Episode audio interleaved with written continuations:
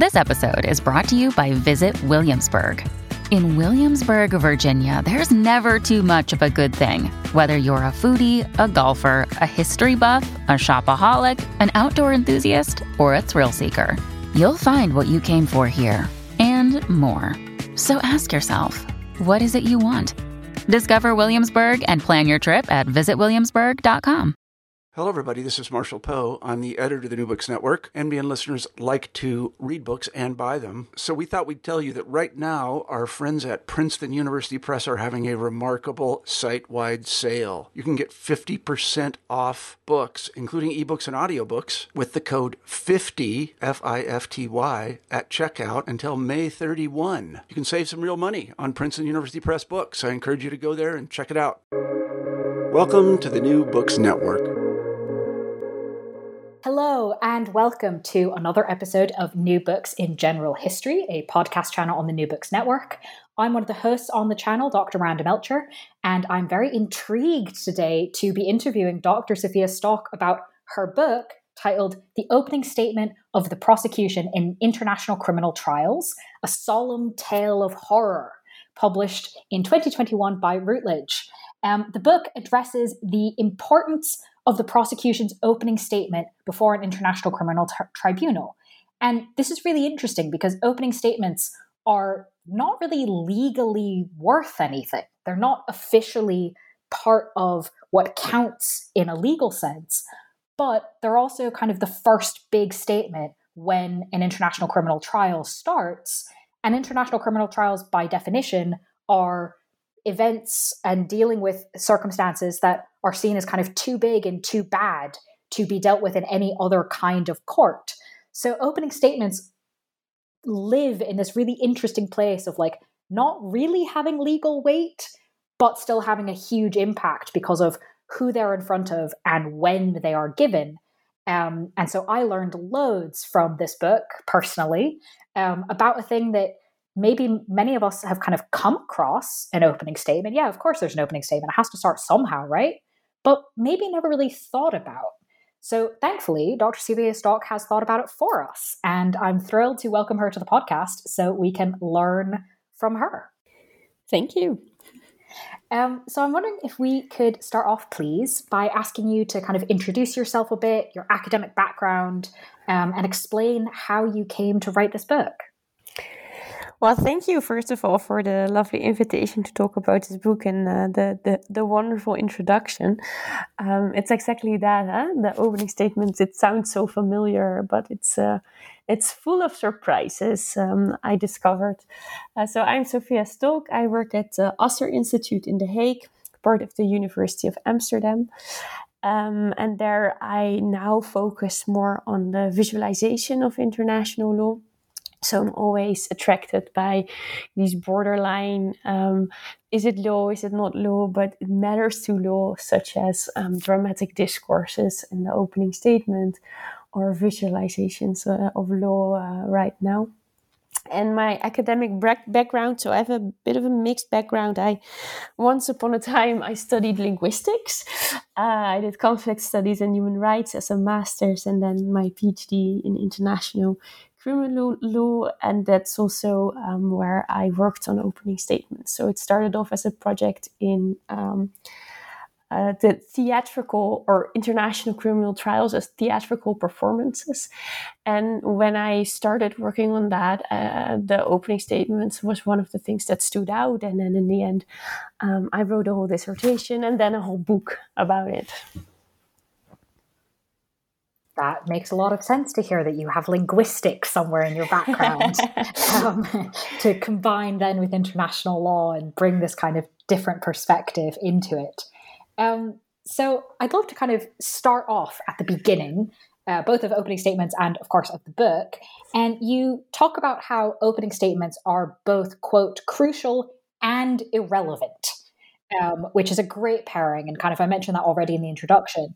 So, can you tell us kind of a bit more about sort of these two halves? Yes. Well, well like you said, it's this very interesting space um, in which the opening statement is both um, a momentous occasion, the beginning of a trial, the moment in which you set the stage. Um, uh, and at the same time, it is also merely the introduction of, of the trial and it's also treated as such. So it is part of the proceedings, um, but it's not regarded as anything that uh, brings any arguments. It's just a summary um, of the arguments or introduction of the evidence, but not the real thing. Um, that said, uh, it's also hardly ever omitted, although it's um, usually not mandatory, but uh, it is really taken up as an occasion to to to to to start um, and I think, especially in international contexts, um, where you see that legitimacy is an issue for all tribunals and courts uh, in an international sphere, um, that this moment where there's actually an audience, um, it's a it's a crucial moment for not only starting the case but also um, reaffirming, justifying the the relevance of the trial and the tribunal, and maybe even ICL as an international criminal law as a whole. So you see all these things coming together in this um, explosive moment of, of beginning which uh, I think is really, yeah, it's really a, a, a, wonderful tension that brings about a very unique storytelling moment. Um, and indeed, it's also a moment that's picked up by the media um, and trials. I mean, they take a long time, especially in international criminal law, law. It can take years and years, and nothing really is covered by the media. Just a few, maybe curious uh, academics who, who work on these specific issues or or lawyers, but not so much the the broader public. And the opening statement is one of these moments. I think together with the closing statement and the judgment um, is one of these moments that actually reach a broad audience. So in that sense, it's also uh, important, yet irrelevant because. Uh, technically speaking, it's not doing anything uh, for the trial but summarizing it. Yeah, the, the media aspect becomes particularly interesting when you do think of it, as you just said, the context of its years um, and kind of having this to kind of go back to or understand what's happening um, is really important.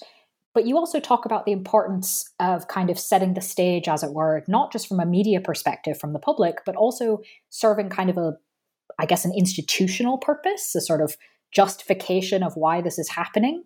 Um, so I was wondering if you could sort of talk us through those mechanisms where the opening statement kind of is a way to justify and legitimize kind of what the court is then about to do. Yeah, and I, I think it's a, a legitimizing a self legitimizing a uh, narrative that again addresses different audiences. So it's it's it's both the internal community of lawyers, um, the, the, the, people present in the courtroom, as well as, again, uh, the bigger audience. Um, and what I uh, found striking in, in, in the opening statements that I've studied that there is always an appeal to history. And um, clearly that's the history of the case. Uh, there is a lot of literature uh, on trials as also um, writing historical records, etc. Um, but what I'm interested in is the history that uh, prosecutors tell about the, the trial and the tribunal itself. And um, then again, I'm coming to this point of, of the legitimacy crisis of international criminal law. That is, I think, its permanent status. Um, but um, you see that every prosecutor um, at every tribunal or court um, takes this opportunity to say something about both the novelty of this very trial tribunal, this very case, um, as well as um, affirming that it's uh, a well established tradition um, in which they're working and, and that this case has a has a history. Um, and you see that these elements together they provide um, a discourse that describes the trial as a or the tribunal as a turning point in time from violence to a better future and that means both explaining um, that it's a groundbreaking development, um, but also affirming its pre-existence. So the trial is um, described as some sort of logical outcome as uh, of history, as well as a break with the past. And you see this tension coming up in different times at different occasions. So at the International Military Tribunal, uh, where Justice Jackson uh, famous opening statement, you see it's yeah, it, it feels very urgent um, to describe that this is not something that came out of nowhere and that there is a history. Um, but there's not an established history of international criminal law then. So he um, picks bits and pieces from the history of law um, and the international developments to say, okay, look, we're here doing something um, that's not uh, entirely something that we just figured out. It has a rich tradition.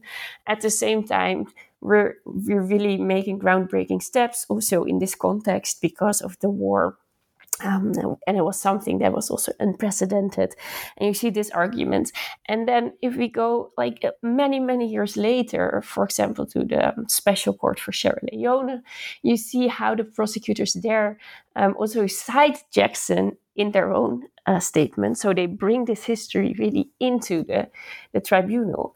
And they do a similar thing. So they say, okay, what we what we do here now is um, we have to do this groundbreaking trial. So again, it's something groundbreaking um, to to deal with a, a, violent past and to bring a better future. Um, but we do this uh, standing on the shoulders of others. So it is a rich tradition, and and I think this dynamic is is really. Um, something that re- reoccurs all the time, um, e- even at the International Criminal Court, which which is supposed to be a permanent court. So maybe um, there's less need to to refer to history all the time. If there's less need, though, then why do they keep doing it? Yeah, well, because I think the, the, the question of legitimacy it remains a pertinent one. And I think history, in that sense, and, and time, and and um, to show your embeddedness in, in this history, and also the things that you bring, um, and this narrative of progress, um, it's a thing it's a, it's a it's a method to tackle this um, these questions of legitimacy in, in, in such a mm. such a self justifying narrative. That makes sense. So we've been discussing. I'm glad to hear that. Yeah. well, we've been we've been discussing then opening statements, kind of with the sort of assumption that it's all words, that it's someone's written something down and then they stand up and they say it out loud, um, and obviously to a degree that is true. But something that I found really interesting was how big a deal uh, you show that it is in your book the use of maps are in opening statements. Um, I didn't even know that that was going to be a part of your book when I selected it. Um, it would have definitely made me choose it. I'm a massive map nerd. Um, so to find out that these things involve maps made it even more interesting. Um, but I was really interested in both how frequently maps are used, um, how many maps seem to be used, it's not just one, um, and also that they're used to really tell a story. They're not just kind of like a picture on a screen. And you talk about this, um, that this is very intentional. And a lot of the time, some of the work that is trying to be done with this is kind of adjusting for the fact that there are a lot of different audiences, right? There are the judges who are actually there in the chamber who are probably not from the place where the conflict that's being discussed took place. But there's also people who were actively involved in the conflict on both sides of the trial who are there. And then there's the international audience of generally interested people. And there's the audience of people who are impacted but might still be there. They're not necessarily directly enough impacted to be physically in the courtroom. So there's all of these different audiences. And you talk about how the opening statement can use maps to kind of address these differences, but that sometimes the attempts to address it make it even more confused or show tensions. Um, so I'm wondering if you can kind of tell us about sort of what's the point of using maps? Like, what are they trying to do?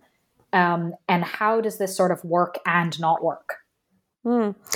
Yeah, so I studied maps specifically in the context of the International Criminal Court, um, although they're used elsewhere as well, but I, I cannot say anything um, well studied about that. Um, but there you see that indeed, and there's always, especially at the International Criminal Court, this anxiety of being far removed from um, the situations over which they try to say something.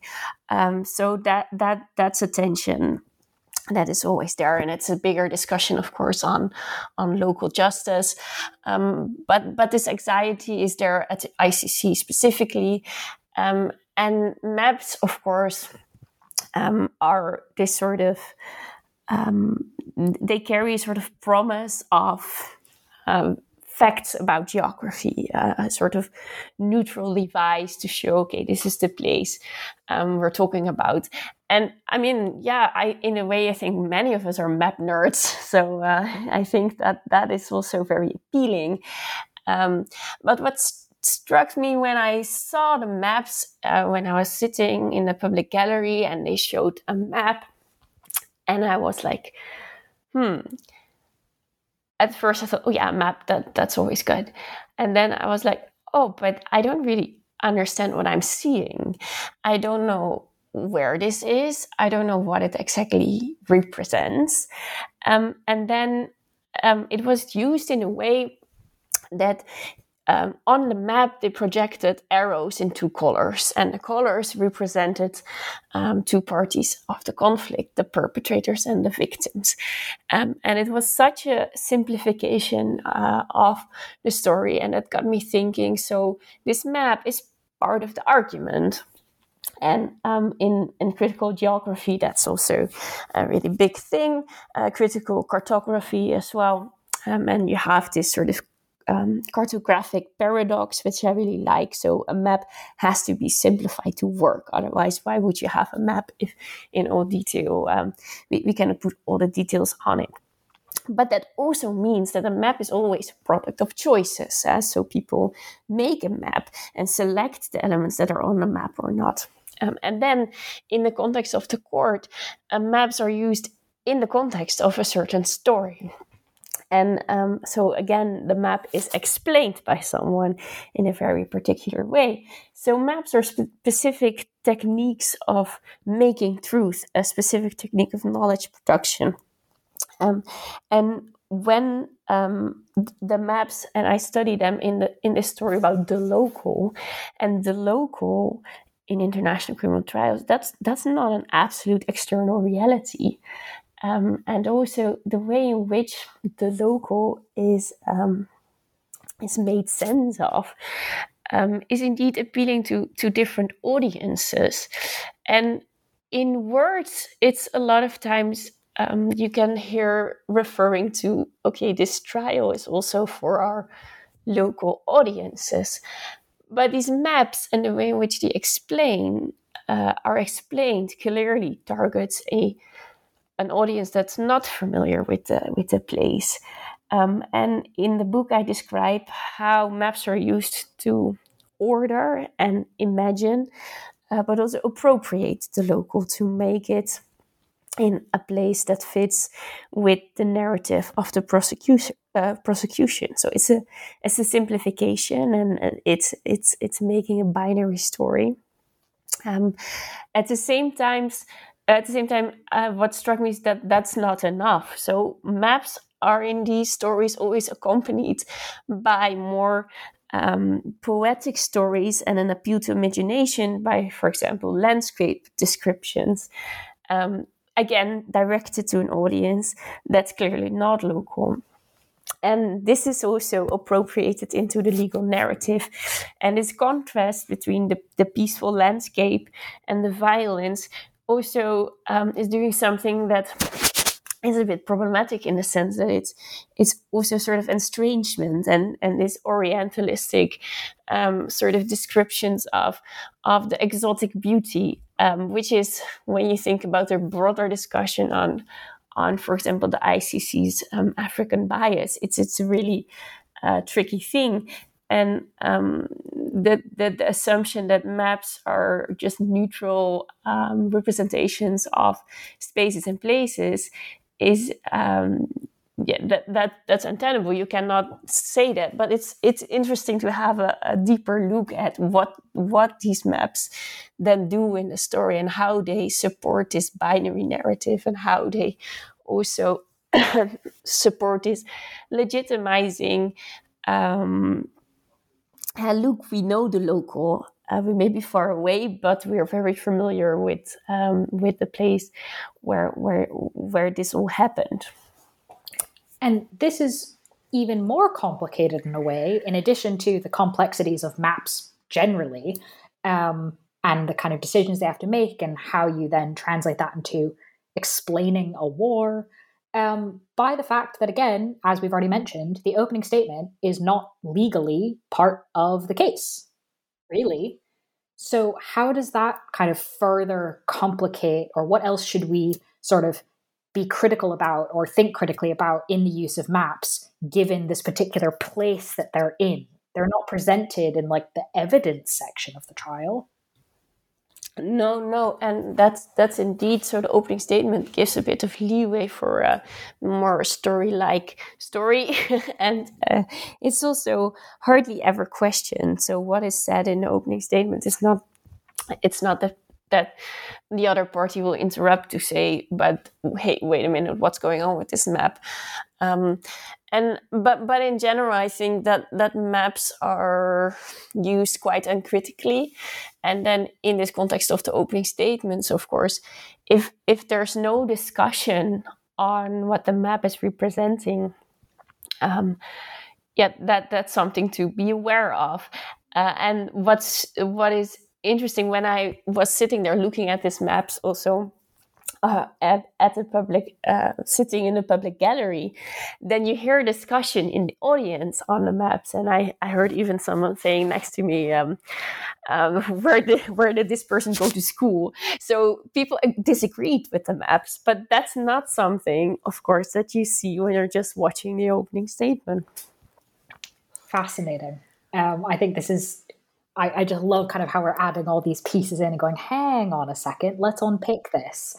Um, so, another kind of aspect I want to unpick is how opening statements work in the broader sort of debate, tension, etc., between institutions like the ICC specifically and victims. Right, that's that's already quite a big tension, um, and we've sort of touched on it already. This anxiety about dealing with something that's very far away do you actually know enough to understand it etc but opening statements you discuss in the book are kind of part of that debate. They set expectations and do things around what the different sides sort of say they're going to do or promise. Can you tell us about the opening statement in this sense? Yeah, so I think especially the ICC is always presented as a victim centered court, and um, victims are put forward as almost the raison d'etre, the whole reason of existence of the ICC, also in light of a history of tribunals which have neglected maybe the voice of the victim. The ICC is promising to to sort of remedy that. And if you look at the opening statement, uh, there is a very interesting role assigned to victims in the, the the truth finding process. So victims are presented both as truth tellers, so those who know what actually happened, um, as well as truth seekers.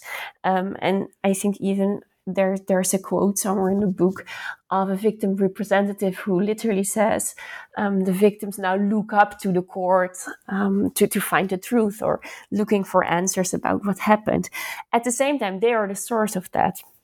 Um, and I find that that uh, a very interesting tension, and also um, a very interesting how uh, the truth is different things at the same time, um, and also how not every truth can be processed in a court of law. So it seems. Um, so, for example, um, stories of th- the victims are sometimes more about um, the truth about the suffering so not so much the truth about what what happened, but the experiences of victims.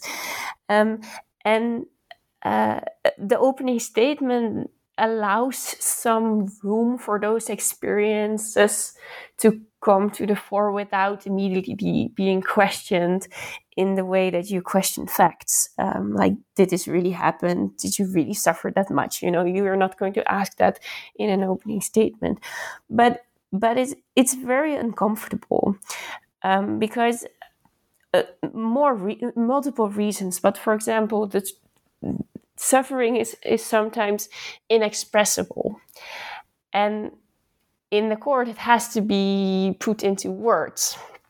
And that does not necessarily match um, what it what it feels like. So there's a lot of of literature uh, on that as well, and also the idea that um, sometimes it's said just to t- the act of telling about the suffering is already some form of acknowledgement of the suffering of the victims and that's maybe even um, enough um, but at the same time, there is also the, the, the, the, ICC presents itself, and especially in the opening statement, prosecutors um, present their task also to give uh, clarification on the truth and to contextualize the truth of the victims. Um, but the language of a trial is not well equipped to contextualize suffering. Um, in in that sense, it's a bit a bit. Um, courts seem unable to deal uh, to deal with these kind of truths uh, with these truths about suffering. It's always mediated, always juridified, um, and and there are these shifting roles between assigning a task to the court and to the victim um, in the truth telling process. Uh, you see that shifting back and forth, um, and they both have a role, but in the end, it's it's all uh, mediated through the language of the prosecutor. Thank you for explaining that. I think the kind of idea of seeking truth, but also being the source of information, that tension comes through really clearly. Um, and again, it's kind of something we sort of know. Like as soon as you say it, it's like, yeah, of course that makes sense. And then you're like, wait a second, that's going to cause some problems. Um, so I, I, I quite liked that you make a point of saying in the book, like, I'm investigating, and exploring these tensions. I'm not then going to tell you exactly what you need to do in every single instance to fix them. Um, no, and I also don't think that you can easily fix that. Um, and I think maybe the point of the book even is to say, okay, if this is the format that we choose, if we choose the format of a trial, this is what we're going to get. Um, we're going to get these tensions, and we're going to get these these these paradoxes. And if you don't want that, maybe we should do something else. yeah, I think that's really, really helpful. Um, so, switching then from kind of the analysis on the victim side, sort of how victims interact with this and are seen by the court in these statements, um, you have a section of the book where you investigate how opening statements think about, discuss, describe perpetrators um, which is quite often where a lot of the like really evocative language that you know becomes a media headline comes from. Um, this is where a lot of the sort of inhuman and evil and all of that sort of goes. Um, so I really appreciated that you do essentially a like statistical analysis of what words are used and kind of then discuss the impacts. So I was wondering if you could sort of tell us a little bit about how you did this analysis um, kind of what were you using and what were you looking for and how did you sort of what were the methods you used for this section? Yeah it's interesting that you say indeed that these are the, the, the things that make the headlines. And that's also what inspired me to have a bit more of a, a broader set a broader data set because i was indeed wondering okay is this indeed um, do we hear this because it's so dramatic and so appealing in, in, in a, sensation, a sensationalistic way that, that we hear that more than, than the rest, or is it really so frequently used?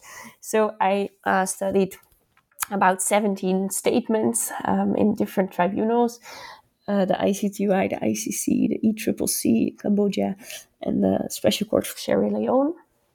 And I also selected um, different types of, of cases, so both high profile cases as well as more mid level or even um, low level cases. uh, to see if there there was a difference between um, between them as well, and and you see that. Well, of course, in all these narratives, um, the defendant is an important character, the most important character, even even even in victim-centered, um, so to speak, cases. Of course, it's an international criminal trial, so the the, the defendant is is the central figure. Um, so so that's how I studied it, and and I did it uh, like a coding. It was a coding exercise, but a bottom up one. So I read all these statements, and I started to to flag. So these are recurring terms and themes um, when they talk about uh, the perpetrators or the, the, the, the defendants. So then, what were the terms that kept coming up? You split them into human and inhuman what were kind of the top ones in each of those categories? Yeah, so I, that that was the first striking thing, of course, and then again, it's something that you're like, yeah, of course, I know that, but but if you take a closer look, you're like, oh, this is how how how it works and, and doesn't work because indeed, an, a defendant has to be human and inhuman at the same time. It has to be a human being um, that can stand trial in a court of law um, because it is indeed a human being, part of our um, our our community in a way, and at the same time, the the violence and the the scale of violence that we're talking about here, there must be some inhuman inhuman elements to this person because otherwise it feels um, maybe not right to to to put this person in this international trial etc so human traits um, i think um, most importantly there is um, um intelligence so it's a smart person who manipulated uh, people um, but there and of course it's a smart person because there has to be a plan there was intent um, uh, this is I I find it intriguing that at the same time people speak about mindless violence, etc. So there's again both a mind and a mindlessness uh, to, to to what is happening. Lust for power is absolutely one of the top things that um, that we see everywhere, um, and that includes uh, terms like vanity, sadism, um, uh, also aggressiveness. You see quite often, um, and that is described not not as incidental behavior, but f- often there's sort of a structural a picture of that that it's a structural habit of these people to be to be violent. Um, and on the inhuman side, there's of course a lot of um, comparison with animal behavior, not not at, as much as maybe uh, we we we would, would would think when we just read the headlines. Um, but beastly behavior um, and and also the other way around that victims were treated like animals. So um, uh, interestingly enough the the perpetrator is the animal and the victims were treated as animals at the same time. Um, so those things i think you see uh, quite frequently. The word evil itself i don't think that that is um, very often used. Um, it's more in, in by way of comparison between the good and the bad, for example, where again victims play play an important role uh, to make that contrast. So this, I mean, again, as with literally every piece that we're discussing, there's tensions, and it sort of seems like it's doing it's doing one thing, and then you look at it and you're like, wait a second, that's kind of creating some problems, or like trying to do two things at the same time that are sort of contradictory. Um, and I thought this one was really interesting because, as you said, like there's such a clear legal need for the defendant to be human and like mentally capable of standing trial. On the other hand, there also has to be, in some ways, kind of for legitimacy purposes, an argument made that like this crime is somehow worse than other crimes and that's why we're here. Um, which is a really interesting tension. But then, kind of I want to sort of go to the, the, the other team here that we've mentioned a little bit, um, the defense teams. So we've already talked about the opening statement is not legally part of the case, so they can't really object or interact in the way that they can later on. On the other hand, like that's just allowing the prosecution to kind of sort of say whatever they want and really set the stage. We've talked about with maps, we've talked about with discussing victims, we've talked about with how perpetrators are described. Um, so, how do defense teams kind of respond to sitting there and listening to these statements? Yeah, that's a good question because also when when you're studying the depictions of the of the defendants, um, it's it's really more than with the victims or the maps of or the or the history. Um, you get really curious. Okay, but the defense cannot be silent on these uh, characterizations, and they are not silent, um, and their responses are also um, really really interesting and really um, beautiful, even sometimes. So um, yes, I I do think that a lot of defense teams flag um, the the practice of dehumanization that is going on. Um, and also flag that this is sensationalistic that that the whole uh, depiction of the perpetrator is just for the for the stage. It's it's it's sensationalism. Um, I like one uh, defendant or defense team uh, member at the ECCC who said, "Well, this opening statement sounded like a novel written by Alexandre Dumas." he was not entirely wrong i don't think. But but i i yeah this is a beautiful way of countering uh, this or at least of flagging look uh, it's well said. It's a it's a beautiful language but we're talking about a human being here. And that's also then immediately the, the type of response they give uh, so the em- emphasizing that the client their client is human and emphasizing um, the humanity of, of this person. And also not denying sometimes even that there is evil and that there are evil perpetrators but it's not their client and then they bring forward um, arguments like um, my client is just a scapegoat. Uh, you need to have other guys uh, i mean that happened for example in the Tadić case um, before the ICTY, uh, or arguments like my um, client is a good Christian and he loves his community, and giving examples of that.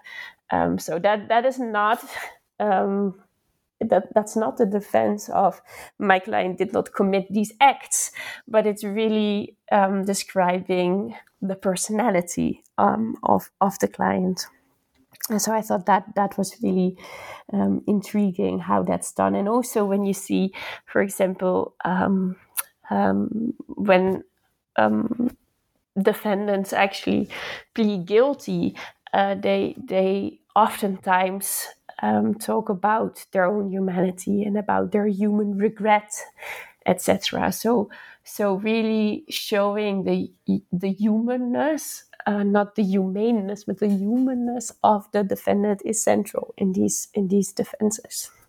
Interesting. That kind of makes it even more sort of that tension between the human and the inhuman even more intriguing in some ways.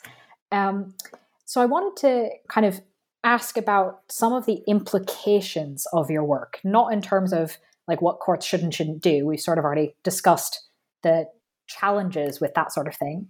Um, but kind of those of us interested in international law, international courts, particularly those I'm guessing a number of our listeners are, um, people who study international law or international courts.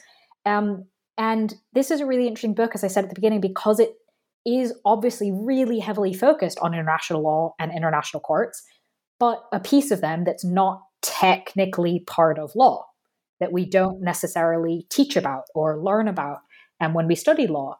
Um, and so, kind of, what should we as scholars, as those engaged in international criminal law, understand about opening statements and these sort of pieces on the edges of law in a way, or the, on the edges of cases? What should we sort of take forward with us?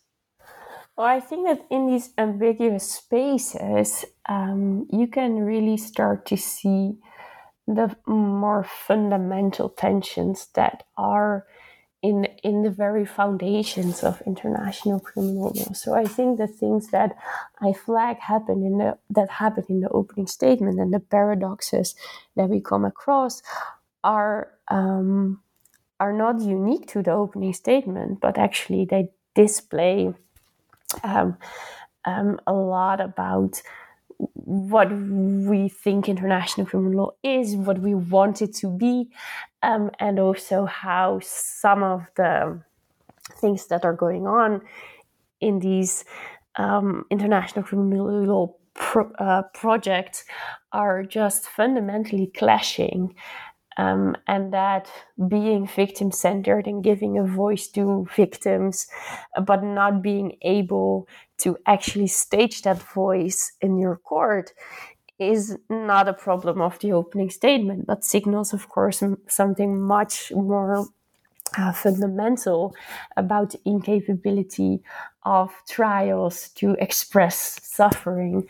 Um, uh, same goes for, for the perpetrators. This is not, it can never be a format to understand really what violence is about. That's also not the purpose of a trial, but I think it's good to realize that. And, and I think what it also brings us is um, a perspective on law as as um, or lawyers as storytellers and uh, an appreciation of that. I think it's it's um, not something that storytelling is not equaling something that it's not true or what something like that, but really that law is is a story uh, telling field. Um, but also that we should not take all these stories for granted and that stories also have a purpose. Um, and that the stories in the court of law simplify things. Um, and what I like to do with this book and in general is to bring a bit of the complexities back um, and to to really peel down the way in which a, a chaotic chaotic reality is sanitized through language um, and and see what did we lose in that journey what did we lose in the journey from what happened and we and not understanding to suddenly sort of um, pretending that we do understand and that we can all put this in this uh, format that we call international criminal trials. Um, so i think yeah that that that is what drives me and i think that can also help you. Um, I'm, I'm indeed not saying you should do it better or differently um, but to realize what is happening when you tell such a story and also what are the the foundations of these paradoxes i think it's always interesting to have a deeper look at that. Yes i certainly found it very interesting. Um, adding complexity i think is a good uh, descriptor of what you've done, um, but very clearly so that we understand what the paradoxes are, um, which is often difficult to do. Um, so I, I wanted to ask about kind of a bit more about the process of the book. Um, obviously, you cover a number of different cases. Uh, different parts of the book go into detail about different cases. Um, you've already talked about the perpetrators, how you looked at 17 different opening statements. Um, so obviously that was a long process to go through all of it. Um, yeah. I was wondering if there was anything, whether that was, you know, as you said, sitting in the public gallery or a document you came across or something, um, kind of let us behind the scenes a little bit into your process. Was there a moment or an item or something you came across that kind of surprised you? Mm. Well, the whole project is driven by uh, curi- curiosity and surprise. Uh, I think also for me coming into this uh, field, not being a lawyer uh, made a difference. Um, the first opening statement I saw was in a documentary, War Don Don, on the Special Court of Sierra Leone.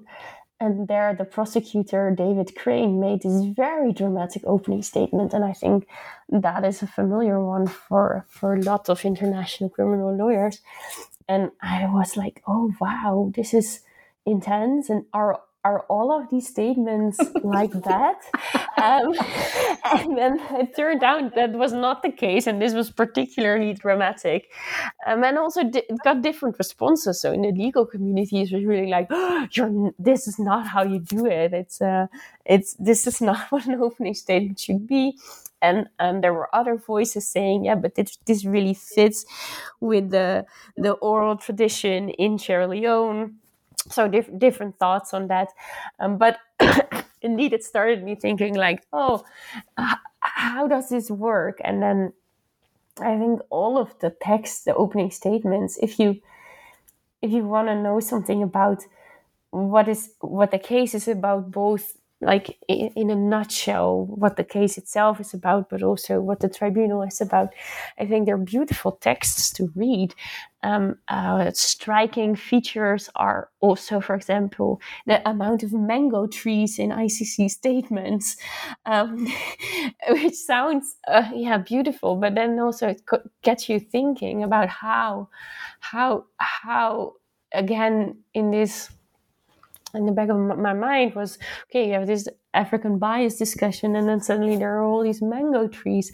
So what is that doing? And i think there's a lot in language and the way we phrase something and it says a lot about our own background and baggages and and, and, and the power of imagination that is really uh, really striking. And and what is also nice about the opening statements is that they're often recorded. So I had, had a chance to actually see a lot of them. I went to a couple of them in the in the ICC, and uh, like you said, then that's that's a completely different experience when you're surrounded by an audience, uh, which is always also a mixed audience of people like me, but also um, people who support one of the sides in the in uh, in in the courtroom. Um, a lot of interns who are sitting there aspiring to be a, a lawyer. Um, it, it's it is a theater in in in many many ways. Uh, so yeah um, everything surprised me. Thank you for sharing that. I think that's a good insight into the process. Um, and obviously this book was a lot of work and over a lot of time um, but it is now done it is now officially out. People can read it. So, what are you working on now or next? So, my current focus is, uh, like I said in the beginning, um, I moved a bit more to um, the visualization of international law. Um, and that, that I think started a bit with um, with a chapter in this book on maps and landscape descriptions, and also when I noted how these all of these visual presentations uh, were were becoming part of the of the procedures. Um, so the role of photos and videos in the courtroom, but more and more also, and that that still has to do with this interest in how international law. Um, more generally, so not only international criminal law, but how it is it is it is explained to the audience and also the, the different types of audiences. And um, the, the, the increasing use uh, of visual means by international court so the international criminal court they have a youtube channel. They are very active on twitter and instagram. Um, that that's for a court of law. I, I don't know how it's how it is elsewhere. But in the Netherlands, for example, that's not um, really a common practice. Um, and also the type of content that they present on that um, visual content, again, is telling very uh, specific stories about. Um, the role of international law in the world and how we should understand the world and how we understand conflict um, and I think that that in that sense, the themes I'm working with are still very similar, but now looking more at the visual um, aspects rather than the, the, the, the texts. But it's it's it's still language in a way. Fascinating. Well, that sounds like a really interesting project. Hopefully, if that becomes a book, you can come back and tell us all about it. I'd love to. yes, of course. um, great. Well, while you are off doing that and scrolling through the ICC's Instagram channel, um, yeah, that's my job now. So. listeners can read your current book, which we've been discussing. A reminder it's titled The Opening Statement of the Prosecution in International Criminal Trials A Solemn Tale of Horror published by Routledge in 2021. Dr. Sofia Stolk, thank you so much for joining us. Well, thank you.